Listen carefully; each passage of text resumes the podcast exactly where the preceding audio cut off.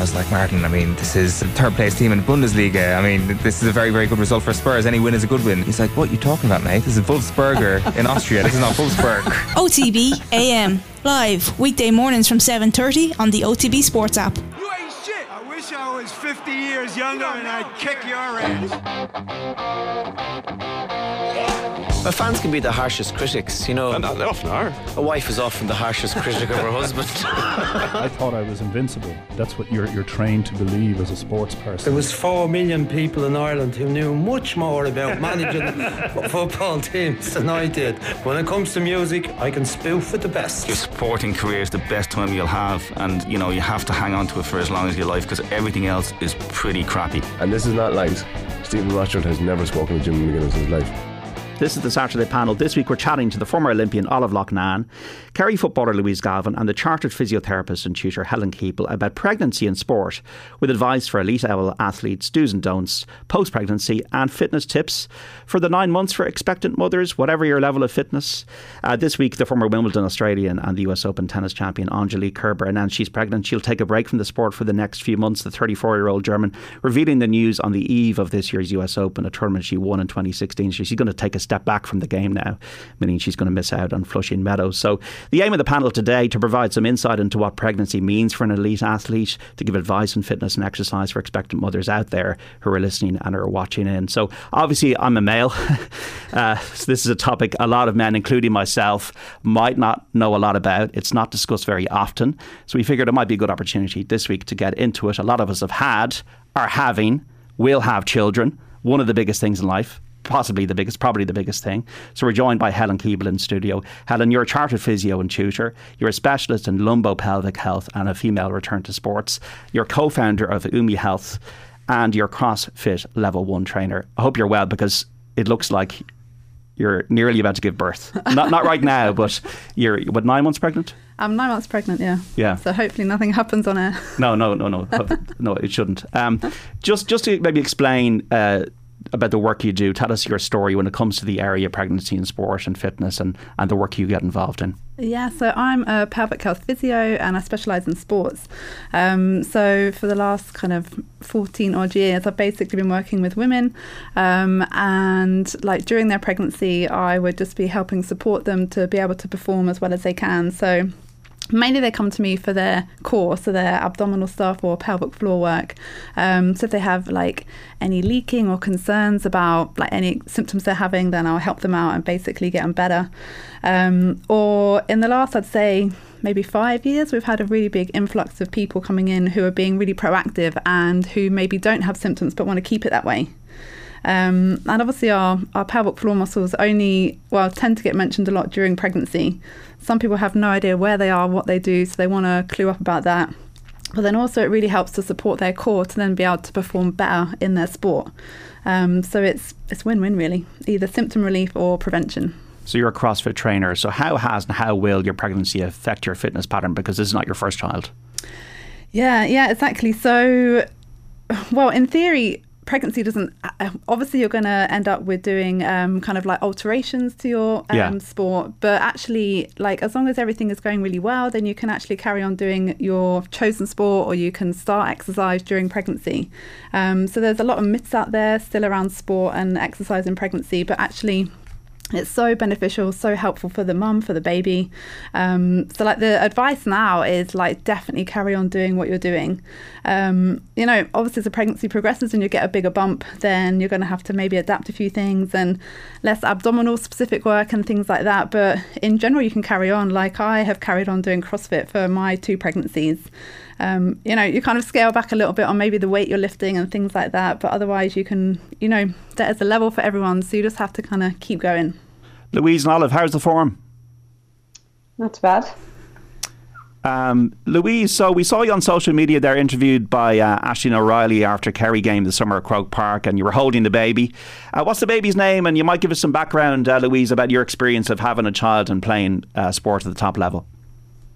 Uh, yeah, my um, a son at the end of March, Florian Florian Walsh. Um, so I suppose I, I went back playing county football last year, and um, even I suppose going back to even the pregnancy side of things, Um, I didn't realise actually it was the middle of the championship season when um, I probably figured out that I was expecting Florian. So even at that stage, like, um, you know, as Helen was saying, um, I got advice from my G P and continued played up until twelve weeks, um, because that was the advice then in, in a low risk pregnancy as it was at the time, that um, you can play contact sport up until that stage. And then I tried to remain as active as possible whilst not playing contact sport for the rest of my pregnancy. Um, and again, I guess what happened this season then was I didn't make any promises about trying to get back, because um, I suppose there's so much out of your control when you're pregnant having a baby. You can't really set any timeline on anything. Um, but I obviously thoroughly enjoy playing uh, football for Kerry, and the girls are going very well. And um, I suppose my recovery was going better than I'd expected, kind of coming to six, seven, eight weeks. Um, now, I, I suppose as we go on into the conversation, I, I'll probably speak about how little information is out there and how um, difficult it is to kind of figure out what you should be doing. But I suppose I'm a bit strong willed and, I don't know, pig-headed at times as well, and I managed to find out enough information and get an assessment from a pelvic health physio just like Helen and Killarney that helped guide me, um, and I went back playing into county about maybe, or training into county I should say, about ten weeks after Florian was born. Um, now that was a whole kind of a, I suppose, conversation between management and, and players and um, my own family. Obviously it had to be the right thing for the baby. I suppose the other side of things was I was breastfeeding him as well, so that I think that was kind of what made things a bit unusual for that um, interview in Croke Park, because it was, I suppose, unusual the, the details around it. You know, you're trying to get the baby into the dressing room as soon as possible afterwards to feed him. Um, so that was kind of my story. I, you know I, I didn't actually probably get back to my full Um, capacity as a footballer, but I thoroughly enjoyed being part of the panel, and we made it all the way to the All-Ireland final, which was a brilliant experience. And it was, you know, it was class to have him on game day and out in Croke Park on All-Ireland final day as well. Olive, what was your experience like when you uh, you know became pregnant? You were one of Ireland's top walkers, you were an Olympian, and you went back to the sport after having your child. Yeah, I'm afraid we seem to have an issue there with um, with Olive's line, so we'll come back to Olive in a moment. But Louise, so you get the news you're pregnant. Uh, what changes in terms of the fitness plan? Do you do less? Do you change the type of exercise you do? Is there a moment in the nine-month journey when you stop? As you said, was it twelve weeks? Yeah, I suppose at a contact sport, um, things are a little different, because obviously as the, well, Helen would probably, you know, the exact terminology for this, but uh, my G P advised that, um, you know, contact sport, you, there is a certain stage where maybe there's a little bit more risk. Um, I suppose as, like, background is I'm a physiotherapist as well, but not in this area. So I, I suppose all that showed me was that I, I needed to find out a lot more information. Um, so I did continue. I think I played two, ga- three games maybe, very early on where I didn't realise, and then my the last game where I knew I was kind of coming to my maybe ninth week or so, um, and it was more dealing with nausea and, you know, the usual symptoms of being in that first kind of trimester, um, and then after that it's just trying to nearly keep it quiet, because you're starting into club championship as well, um, and you're trying to continue as normal, but knowing you're you're going to be kind of pulling out of um, contact and competitive games soon enough. But I'd be someone who'd be quite used to being fit and active always, so um I tried to maintain, like, with a bit of a gym at the back. Um, I stayed running for maybe up to sixteen, seventeen weeks. Um, but then I, I suppose I've played a, a lot of sport all my life. I kind of took it as a chance to take a little bit of a break from the high-level stuff. Um, like, uh, Helen's obviously completely right in that you want to train as much as possible, because you have to be fit for the labour. You have to be fit to lift and carry a baby straight afterwards as well. Um, but I think, from my point of view, I kind of took it as a step back, because you can be fit to, you can be doing exercise and being fit, but you're still not at your optimum. So you're not going to be able to perform maybe as well as um, you could when you're not pregnant. Um, so maybe I took it as a little bit of a break as well, and then came back gung-ho once, um, once I had the baby at the end of March. Just let uh, some of the listeners know that Man United leads Southampton one nil, Bruno Fernandes with the goal. So we have Olive there. Olive, um, so you had a child and you went back walking. So maybe go through the whole experience of pregnancy and sport from your perspective. Yeah, I can re- I can relate to a lot of the things that Helen Helen and Louise spoke about. So, um, look, I, I knew I was pregnant from a very early stage, um, and it was very much about kind of finding the right balance between keeping fit, Um, but also, you know, protecting the baby and, and doing what was best for the baby. I mean, I personally found I couldn't, like, run after run or race walk. from kind of twelve weeks on, thirteen weeks on, that was impacting on my lumbar spine. Um, but I stayed really fit. Um, and I guess I, you know, the challenge is as, as a sports person and as someone who's competitive, you, you kind of like to do something. So I learned to swim while I was pregnant. Um, so yeah, I was a bit of a latecomer to that. And that just, that was wonderful because, you know, in the water, you're so, you're so weightless. Um, the other piece I did a lot of was um, I used a cross trainer and, and that kept my cardiovascular fitness up. And I guess as an athlete, you kind of almost need exercise. Um, and it, it just made me feel, feel good.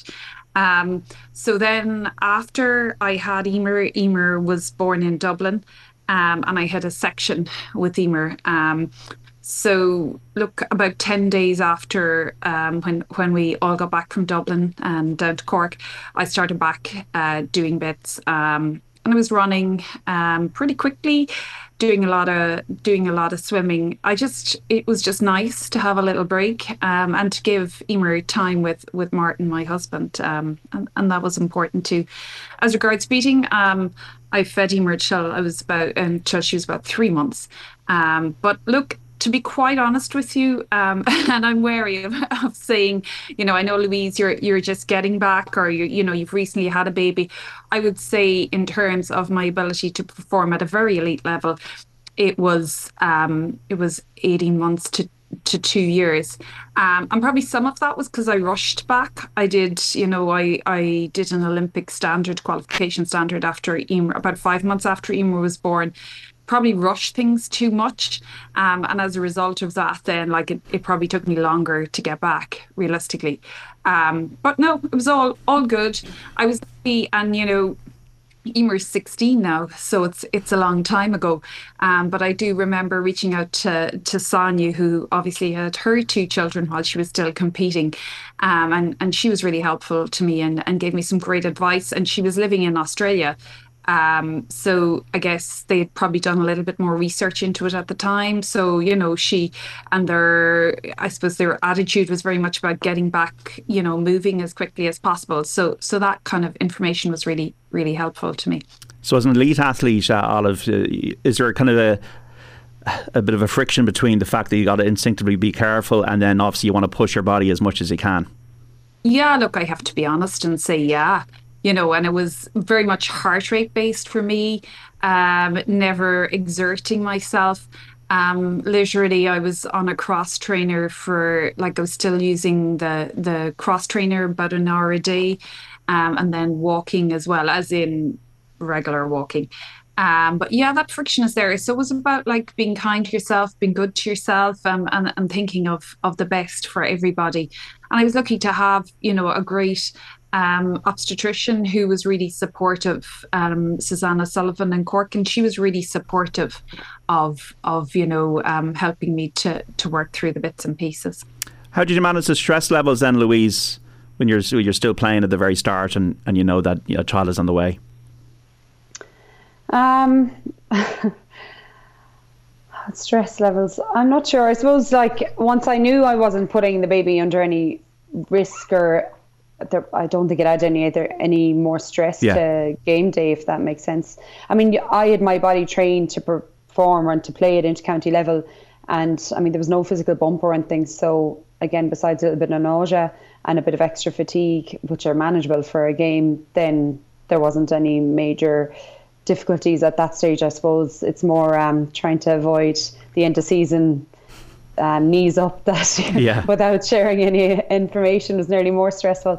Um, but good. I think it, I certainly I didn't find the that part stressful or difficult. It was the post. It, that's where the real lack of information, the lack of knowledge is okay. that I found anyway, and that um, the lack of guidelines. And I mean, I remember the public health nurse coming out to me, and I said, "When can I return to contact sport?" And she looked at me as if I had ten heads and said she'd never been asked that before. And she was a bit like, you're a first-time mom, you're not worried about your baby and keeping it alive, um, which obviously I was concerned about as well. But I guess you're always, straight away you're thinking, I, I with the split season with G A this year, it was always hanging around in the background. Like I never made any public desire that I wanted to come back, but it was hanging there. And like Olive, I'd had um, emergency section in the end, so that added a little bit more of a delay to the recovery side of things. Um, so yeah, I think the more frustrating part for me is the actual return to sport and return to play. And I'd agree with, level, with Olive as well. I'm certainly not back at where I was before. And there's a certain element of me wondering what is um, achievable in terms of my peak fitness and strength and just playing ability. Um, but I guess we won't know unless you try. Yeah, we're chatting here on the Saturday panel with Louise Galvin, uh, the Kerry footballer, the Olympian Olive Loughnan, and the physiotherapist and tutor Helen Keeble about pregnancy in sport. And and Helen, we'll get on to just uh, regular, in inverted commas, expectant mothers um, that are not elite level athletes in a moment. But just for the elite level athletes, you know, what would your sense of the navigation path for the nine months be? Yeah, it's. Well, I'm, I was like nodding along, listening to Louise and Olive. That like, there's just not really. There isn't a designated pathway or a design pathway as okay. of yet, but like it would apply, to be fair, whether you're recreational or elite, but it's more so that so we want to keep them really fit and active as much as possible. Um, it's interesting Olive mes- mentioned about heart rate, because the research used to tell us that we shouldn't basically exert ourselves more than one hundred forty beats per minute. But the research has moved on now to say that we can actually, it's completely safe to exert yourself up to eighty percent of your heart rate. So like research is moving along, things are catching up, but I think in terms of getting information out there and helping, especially elite athletes, to know what to do and how to navigate the, these few months is still really lacking. Um, but basically, that we just need to keep them moving, keep them active, and keep them as like doing as much of their sport as is sport specific as possible. So for uh, you know just. Uh as we would say, a recreational athlete, mm. an expectant mother. There's a range of disciplines here. You got running, walking, cycling, swimming, um, everything. Should it be treated on a case-by-case basis, or should we? Is there just a common advice for what are the good tips for an expectant mother that wants to keep up their fitness during pregnancy? Yeah, so the, the general advice really is to keep doing what you're doing. And if you want to start something new in pregnancy, then that is actually okay. But we would tend to just say start gradually. And if you have any symptoms in terms of like, you know, the obvious things in terms of like leaking or prolapse symptoms, things like that, as well as other pregnancy related problems, then obviously would say stop and see a physio or see your doctor, see your midwife. Um, but generally it's keep doing what you're doing. The only ones that we'd say, okay, you kind of have to stop are the contact sports once you're in that second trimester, because then the baby isn't protecting the pelvis anymore and it starts to come up and out. So that's why we say stop contact sports. Um, and the same goes for any scuba divers out there or anyone um, performing at high altitude. So they're the ones that we kind of say you can't because of physiological risk to the baby. Um, but otherwise, you can keep running, you can keep swimming, you can keep doing yoga, walking, cycling, whatever you prefer, really, because we used to kind of tell everybody to take it easy, so to keep moving, but maybe choose things like yoga or Pilates that are typically a bit less effortful. But now, thankfully, we can do whatever we like within reason. What was your sense of the do's and don'ts, Olive, during your nine months when you were, um, you know, trying to keep fit during pregnancy? I'm I'm glad I didn't know that you could keep going to eighty percent of heart rate, because I would have probably taken that literally. Um, the do's and don'ts, it is a question of listening to your body. It is, you know, remembering that you have a little person growing inside you and, and, and doing the best for them. But, you know, like what's good for mom is, is good for the baby too. And as I say, certainly I, I needed that exercise for my own mental well-being as well, you know. Um, so, yeah, it was just very much listen to your body. I had a great physiotherapist um, at the time, you know, who supported me. Um, and I know certainly like the elite athletes now that are, are carded under the high performance carding scheme, they work with um, the service provider in the institute, the Sport Ireland Institute, to put together and, you know, to put in place a plan that, that works for them, that works for their, their, you know, with the support of their coaches, but works for them and their family and, and, and just makes sure that everybody is okay. Um, so I kind of wish I had that, that support when I was pregnant. Um, but for me, it was just kind of listening to my listening to my body, um, but recognizing the massive benefit that that exercise could could still deliver for me. Um, and yeah, keep me healthy for, for everything that came afterwards. Yeah, Louise, it's not just about giving up the vices, say, cigarettes and alcohol. It's also about maintaining um, a level of fitness or, or even just maybe doing a bit of strength work. Um, is that something that you were able to continue throughout the nine months for yourself? Yeah, absolutely. And I think, you know, it's important. I know we're talking about elite athletes, we're also talking about yeah. just recreational exercise, that if you don't exercise, like Helen said, from someone who's gone through it recently, I would say start exercising, because, you know, g- gradually follow the advice. But you do need to be so fit and strong for the labour, for afterwards. I mean, you get this advice when you're leaving hospital not to lift anything, even your baby, and then all the equipment, the strollers, the, you know, the everything that goes with them, you can't avoid lifting. So it's kind of counterproductive advice, to be honest. Um, I think it's really important that even if a woman hasn't been fit and active and she finds out she's pregnant, that, you know, as well as stopping the smoke and stopping the alcohol or looking at the foods that you're not able to eat, to look at their activity levels and to follow that guidelines that are out there to, you know, maintain kind of a healthy weight.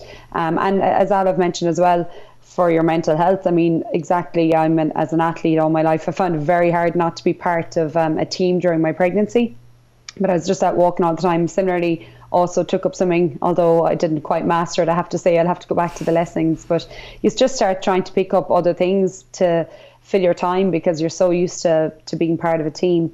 Um, and that strengthening side of things is important as well, because obviously the hormonal changes in your body that are happening, and to allow you to, I suppose, expand and to allow you to um, be able to carry the baby to term and then deliver it.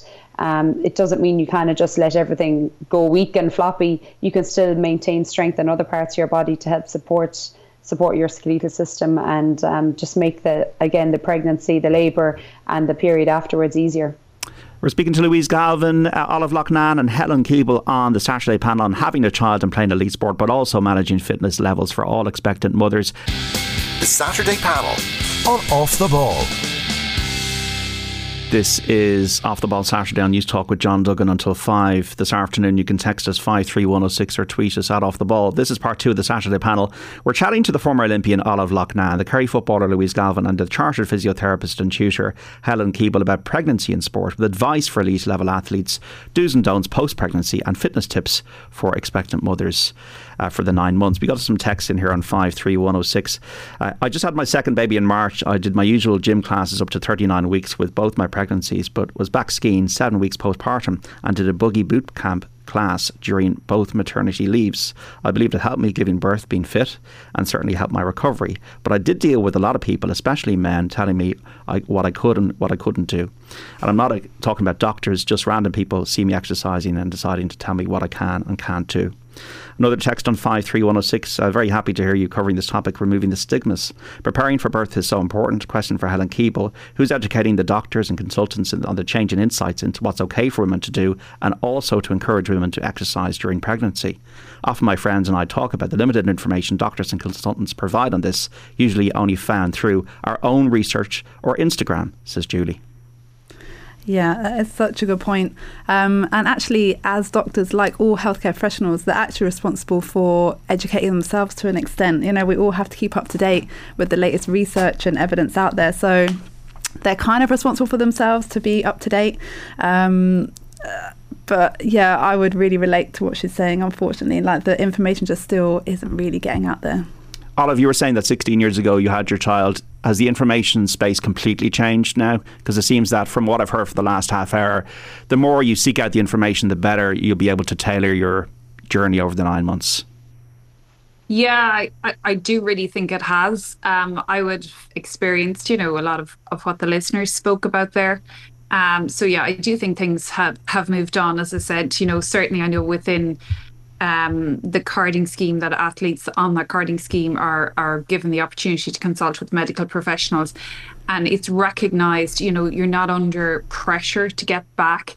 Um, there's very specific guidelines there that you will continue to get funding, which I think, to be fair, if they'd been around uh, when I was competing, would have been really helpful, um, because you would have, you know, focused on what the best thing to do in the longer term was. So I think people's awareness of it as well, Um, you know, ha- has improved. So certainly, like, there is a specific maternity policy there for elite athletes. Um, and I know it was something that I would have felt very passionate about um, as as would Lynne Cantwell. Um, but we were very much, you know, working with Sport Ireland and pushing an open door there, because it's it's recognised now that this is something that women need to be supported around. Um, and I think part of that is based on the fact that, like, I know myself and Louise, I, I heard you talk about, you know, what, what could be possible. But my best days as an athlete were after I had my daughter, Eimear. You know, I, I returned to competition bigger, stronger. Not sure bigger is better for, for a race walker, but stronger and, and, and mentally more relaxed. So I think that that all helps. And also, obviously, our ability to access information is much greater. I, I emailed Sonia, you know, and, and she was really helpful to me. Whereas now, you know, you'd be looking at stuff online and, and yeah, it's a, it's a whole different ballgame. But we still have a way to go. You know, it is important to normalise this. It is important to have those conversations. Um, and also, I mean, one of the, the things that struck me there was, you know, you do what's right for you and, and, and your baby. And look, I was lucky to be able to go back training quickly and and, and to perform pretty quickly again. And, and Louise, Louise, you were too. But like, that might not be the best solution for, for other people. Um, so it is about looking at the whole picture and, and, and just seeing this as, as something that you need to um, take your time with, really. Yeah, Louise, this shouldn't be viewed as a barrier to achievement. Like, Alison Felix is one of the greatest ever athletes ever. And Nike tried to reduce her pay when she became a mother. Now, they did a U-turn and they eventually had a performance-related reduction uh, frozen for eighteen months. But this is welcome, because I think from an attitude point of view, having a child should not be seen as an impediment to achievement or going back as Olive did and being even better. Yeah, absolutely. And this is where we really need to change the narrative. And I just really second what Olive was saying as well, that I don't want this panel to come across to people that you should be going back to high-level sport. Every case is individual and every family situation is completely individual. But I guess what we're trying to say is, if you want to go back, the guidelines should be there, the information should be available, and it should be achievable. I guess that's yeah. kind of what we're coming across with here today. Um, but yeah, it's it's incredible that in this day and age that could st- that you know multinational massive company like Nike could still suggest that that is okay to do it.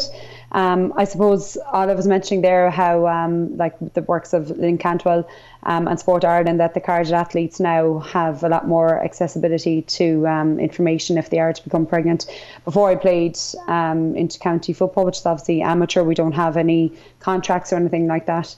Um, I was with the I R F U, and I remember one of the things I was working with with Rugby Players Ireland was trying to bring in a similar, I suppose, scheme with um, the sevens contracts that we had at the time, because again there was nothing if a player had become pregnant, and it hadn't happened, but it was trying to look towards the future. And I know there will be new rugby co- contracts coming out, and I'm sure this will be something that will be looked at for both sevens and fifteens as well, because again it shouldn't be a barrier to you playing your sport, or it shouldn't be something that you feel you need to put off having children because you want to continue to playing sport. It should be completely allowed, supported, considered natural if you want to do it, and likewise that there isn't that pressure on the other side that you need to come back to perform as quickly as possible, and that you're given that time and space to um, see what you want to do, what you're able to do, um, and to, that support to be able to come back to full fitness and performing if you want to do that. Was there a support structure in the G A A for that? I, I don't want to say there isn't, because yeah, I didn't yeah, look for yeah, it yeah. Um, but again, this is something that maybe, like, we've a G A, L G F A, Camogie Association, whereas then the G P A encompasses all three. So it might be something that could be looked at. Um, and I guess that that's what was important for me. It wasn't the reason I came back, but I think with all the, um, I suppose, exposure after that interview I did in Croke Park, it made me realise that not a lot of people maybe do come back to inter-county sport after having a baby, and the, as maybe the breastfeeding was seen as a bit of a barrier for some players as well, that maybe we can look at um, setting up a bit of a think tank and trying to share that information, just like Olive did, chasing up Sonia, that even to have a group of women that have done it, um, that, you know, other players can reach out to, so that it's not seen as the death knell for your sporting career. Because again, much like Olive said, that she came back a better athlete eventually, but in, you know, I'm, I'm not an expert in this, but it, my thoughts would be, I suppose, that uh, in an endurance sport, you mightn't peak until further into your thirties or forties, whatever anyway, whereas maybe in explosive contact sports, it tends to be more in your twenties. So there, certainly I will openly say I put off having kids to continue playing sport. And as soon as I fell pregnant, I wasn't sure if I'd ever play inter-county sport again. Was that the case now, Olive, because it was an endurance sport that you, you felt that you did become a better athlete post-pregnancy and post-childbirth? Um, yeah, possibly. Um, yeah, I, I, yeah, I got stronger as a, as a result of it. In one sense, I was, I was physically stronger. I think, to be quite honest, though, for me, some of it was that I was, you know, you, it kind of puts things into perspective for you. Um, so it does. And, you know, as, as an athlete in an individual sport, you tend to be very uh, focused in on, on one particular thing. And I guess in one sense, I, I was just a bit more relaxed. Um, and, and Eimear had some challenges after after she was born as well. So I think, as I say, you, you just see the bigger picture. Touching on, on what Louise said there, like it does, you know, women, it is a consideration for women because it doesn't just stop, you know, when, when the baby comes out. As my husband reminded me when, when I said I was going to be talking to you, you guys today, um, like it does, you need to have that support structure behind you. And I couldn't have done what I did post um, post maternity and, and post pregnancy if I didn't have, you know, a very supportive um, husband, um, my own family and my husband's family, because, you know, I still did have to go away on training camps. Um, so, yeah, it, it, it should be it should be obviously you're going to have to look, look at the big picture, but women shouldn't be, you know, in an ideal world, you, you don't have to put put off having children until until you've uh, finished um, your sporting career. Certainly, I mean, I know that I retired at thirty-six. Um, and look, I knew I wanted to have more children. And, and while while I suppose my career had come to a bit of a natural end in, in any case, um, it wouldn't have been possible for me to have any more and, and, and still compete. Just the, the circumstances I was in, it would have been too big of an ask, you know, for everybody involved. So as I say, it doesn't just stop when you have the baby. It's like having those structures afterwards. And I, you know, I saw Louise there, and I suppose maybe I'm just thinking in a team situation that might be a little bit easier because, you know, you'll have more people there and um, helping you out and stuff. But certainly I had to make a decision, you know, when Eimear was about a year old, that the best thing for me and for her when I was going in training camps was was to ask my mum and, and my mother-in-law um, and my husband to to cover that time when I was away, um, because, you know, that that's that was what was best for us. So um, I think that's the piece, the practical side of it as well. It's not just about the, the medical side of it, but the practical side of it um, is, is important to consider too. And you have to be regimented about your time, Olive. Like managing sleep is, I'm sure, a challenge. Mm-hmm. Yeah, it was. It was. You know, I, I joke about like, as and, and I know this is going to make people who are not full-time at, full-time athletes, excuse me, um, jealous. But like, I was lucky enough, you know, as a full-time athlete to be able to rest between training sessions because I was training twice a day and, and, and doing heavy mileage and, and in the gym as well. But my daughter was very obliging and, and slept during the day as well. So, um, whereas I don't think any of my other children would have would have worked in that regime. So, look, you, you just have to go with the flow. Um, so, sleep wasn't actually um, my my daughter liked the bed just as much as I did. So, I, I did well there. Are you getting enough sleep, Louise, with the with the sporting you career? Know, and the... Yeah, but that was it. I suppose one thing that had worked for me is having played um, sevens for so long. I had done that full time athlete space for a number of years. So, I kind of was like, maternity leave is when I'm back playing, I can treat treat it like being a full-time athlete again, just have a, a newborn hanging off me too. And he, he was quite obliging. He's going through a bit of an old sleep regression or something like that at the moment now, all right, so uh, we we timed it kind of well, but um no he he was pre- pretty obliging. And I guess when you are coming back, for anyone who may be coming out the other side of pregnancy and wants to come back to, you know, even club games, um there is so much out of your control, and if you stress that, then it just doesn't work. You have to go with what you can control. Again, I was lucky I have a bit of a gym out the back, and the gym session might take two hours instead of one hour because you're constantly going over and entertaining them or changing position or even just stopping and feeding them or winding them. Um, but, you know, I can't have the day to do it. I was on maternity leave, so um, it was no major, you know, I, I'm more looking at the perspective was at least I have the time to do it and I have the, the space to do it. Um, And as I say, he was pretty content with the whole thing because just like Olive said with um, her daughter, Eimear, if it's not working with the baby, if it's not, you know, they're the priority no matter what, um, after having them, then it's just not going to work. And again, the support system is huge. Like Olive mentioned there about me being in a team sport, I definitely felt that when I came back. Um, and we had two male joint managers, um, Declan and Dara, and, you know, they were both young dads. And I think that helped because they kind of understand, understood um, the demands of being kind of a mom to a newborn. And definitely my husband and my family and his family, everyone who helped out as well, and the girls on the team. Like, I literally remember handing him over to shower after games, um, handing him over asleep, and then taking him back again. So there is that support network. As I say, it takes a village. Absolutely does, doesn't it, Louise? Louise Galvin, and we have Olive Loughnan and Helen Keeble on pregnancy and sport. Any questions for our panel? five three one oh six. Do get in touch if you have any questions you'd like to ask the panel. And Helen, I suppose post-pregnancy, uh, what type of work are you doing with women who've recently given birth and are getting back on the fitness trail? Yeah, so again, it can be really anything, but the like the foundations really apply to every single person after having a baby, and by that I mean their core. So really making sure their abdominals have come back together again. So it takes about six to eight weeks after having a baby for your abdominal muscles to come back together again. In a small number of women, they don't naturally come together, so then I work with them to make sure that they can recover and regain their full strength um, and function, of course. And then the pelvic floor. So the pelvic floor is at the bottom of our core, and so the pelvic floor would be so important after giving birth. So even if you had a C-section, our pelvic floor is still really crucial. If you have a vaginal delivery, then obviously they go through a little bit more, but no matter the delivery method, the pelvic floor muscles are still really, really, really important.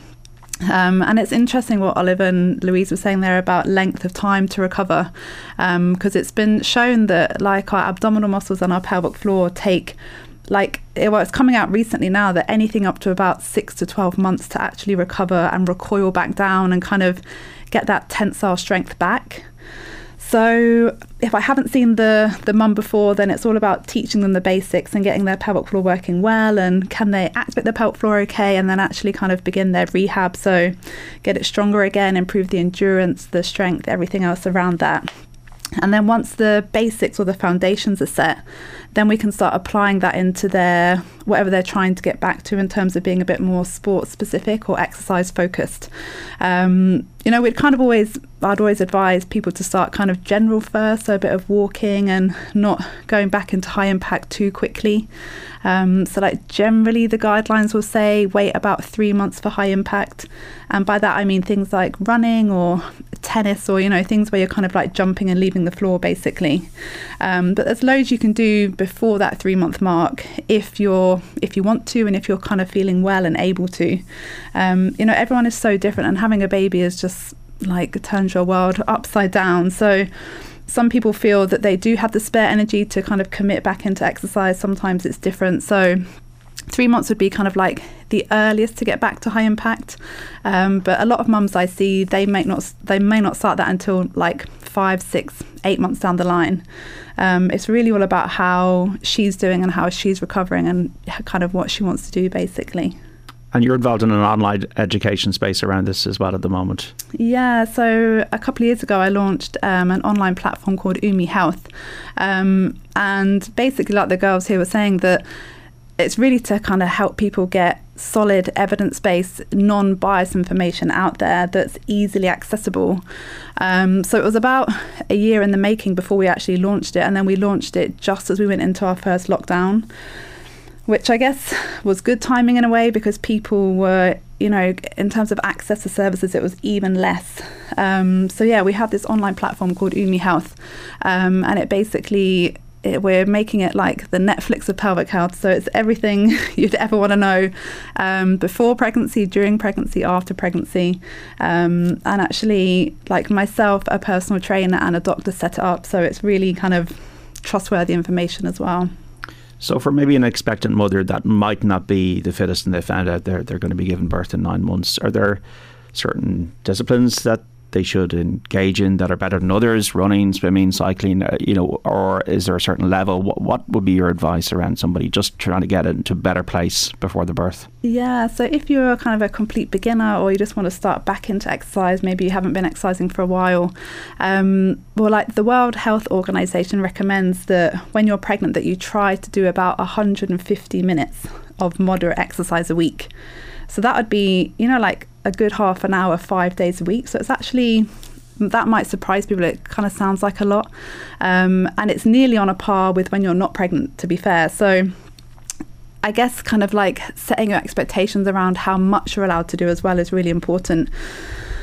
And then if you're a complete beginner or kind of getting back after a break, then I would definitely say start gradually and don't go straight into high impact things. So maybe start more with like walking, swimming, cycling, basically doing what you enjoy. So you can go to the gym, you can do things in terms of like weightlifting, you can do cardiovascular machines, you know, whatever floats your boat really. It's just about starting gradually and then kind of picking up from there. Um, and I'd also say that, you know, if you are keen but you just don't know where to start, then walking is just really good. It's it's so underrated. Um, but, you know, you can pick up your speed, your the length of time you walk for. So even just starting with walking is really valuable and has all the benefits that exercise will give you. Louise, would you have general advice for an expectant mother that might be in a recreational fitness space that they're trying to get into?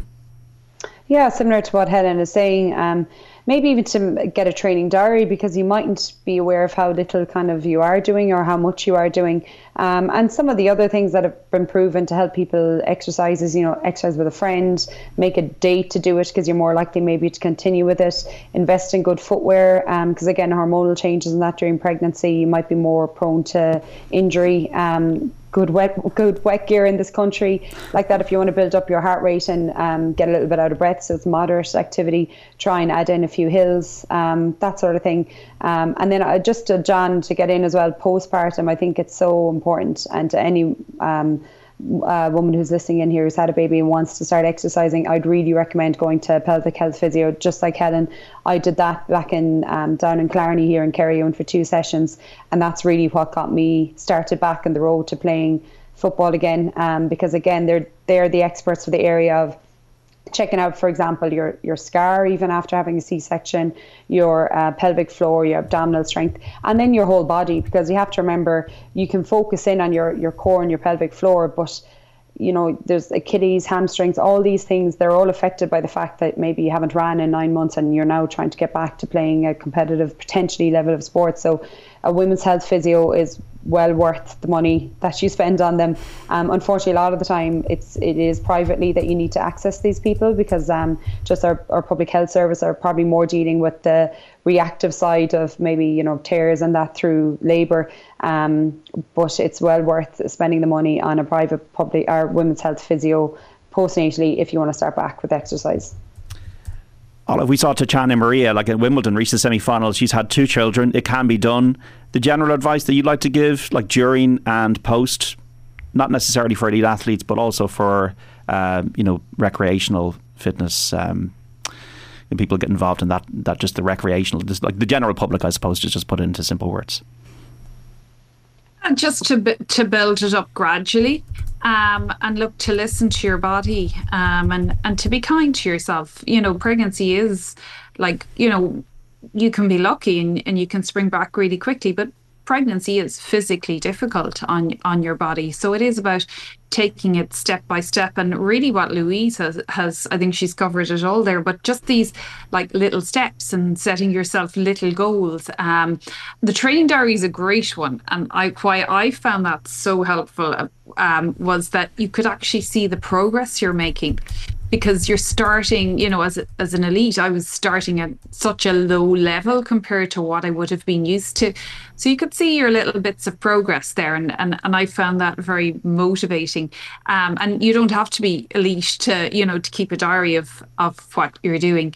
Um, so, yeah, and, and just enjoy it. Like, you know, um, I would say that my daughter was just used to being outside. You know, it was really good for her. She was around people um, to a huge extent. Um, and she just loved the fresh air and, and, and being out and about.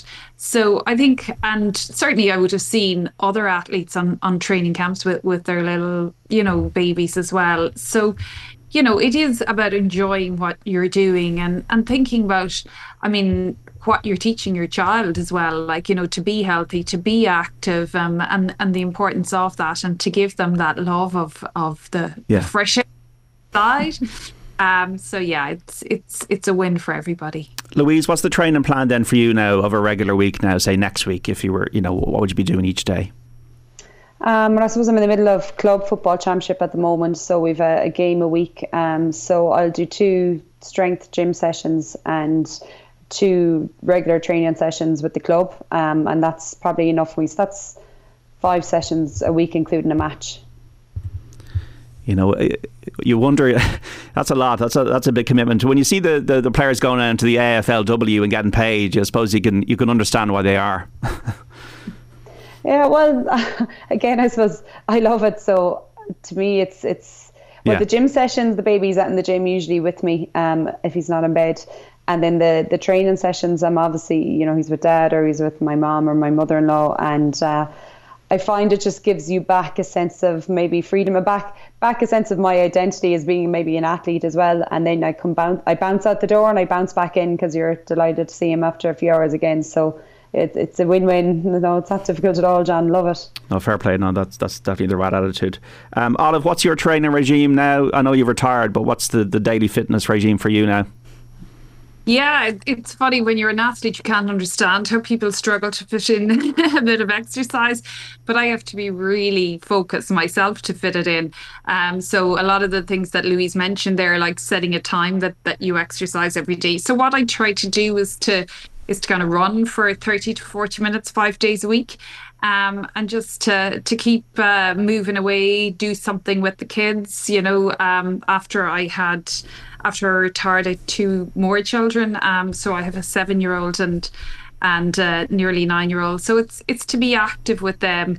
Um, and to show them that anything is possible. We, you know, we love to, to hike up a mountain, or, you know, we go for a swim. Um, so I suppose exercise, I'm really exercising for pleasure, and, and that's a really good place to be. And Helen, uh, obviously the best luck with birth. Thanks. Uh, be very, very soon. Um, just uh, before we go, I suppose the joys of having a child for the first time, how it's changed your life for the better. Like, we're talking about fitness here, and that's obviously very important. But aside from the sleepless nights, like it's it's a life-changing experience. Yeah, yeah, definitely. So we wish you the best with it. And you. Uh, for you, Louise, like, it is a life-changing experience. Uh, it's not just all about the fitness. It's about um, the joy of motherhood, I suppose. Oh, yeah, absolutely. And I guess that's, um, you know, I actually found probably pregnancy tougher because, as I say, you're not training, you're not playing, but you don't have a baby to mind yet. It's growing inside you, which is obviously important. But actually afterwards, you know, when you have them in your arms, it's it's incredible. Um, and I'm really enjoying the feeding journey as well. And then it's it's lovely to be able to get back to what I did beforehand too. And just like Olive was saying, hopefully in years to come, to that you showed them that this is doable, and, you know, trying to break down barriers so that more um, women can not just assume they need to maybe give up sport just because they, they have a baby, and that the support structures that might be there around them, whether it be just the partner, the family members, the friends, or the, the coaches, um, that they kind of maybe cut a little bit of slack around um, having the baby around a little bit, and, and encourage people to get back. That's just seen as more normal. Yeah, absolutely. Louise Galvin, Olive Loughnan, thanks so much for joining us on the Saturday panel today. Thanks very much, Anne. Thank and, you. And Helen, best of luck, and thank you for coming in. Thanks, John. The Saturday panel on Off the Ball.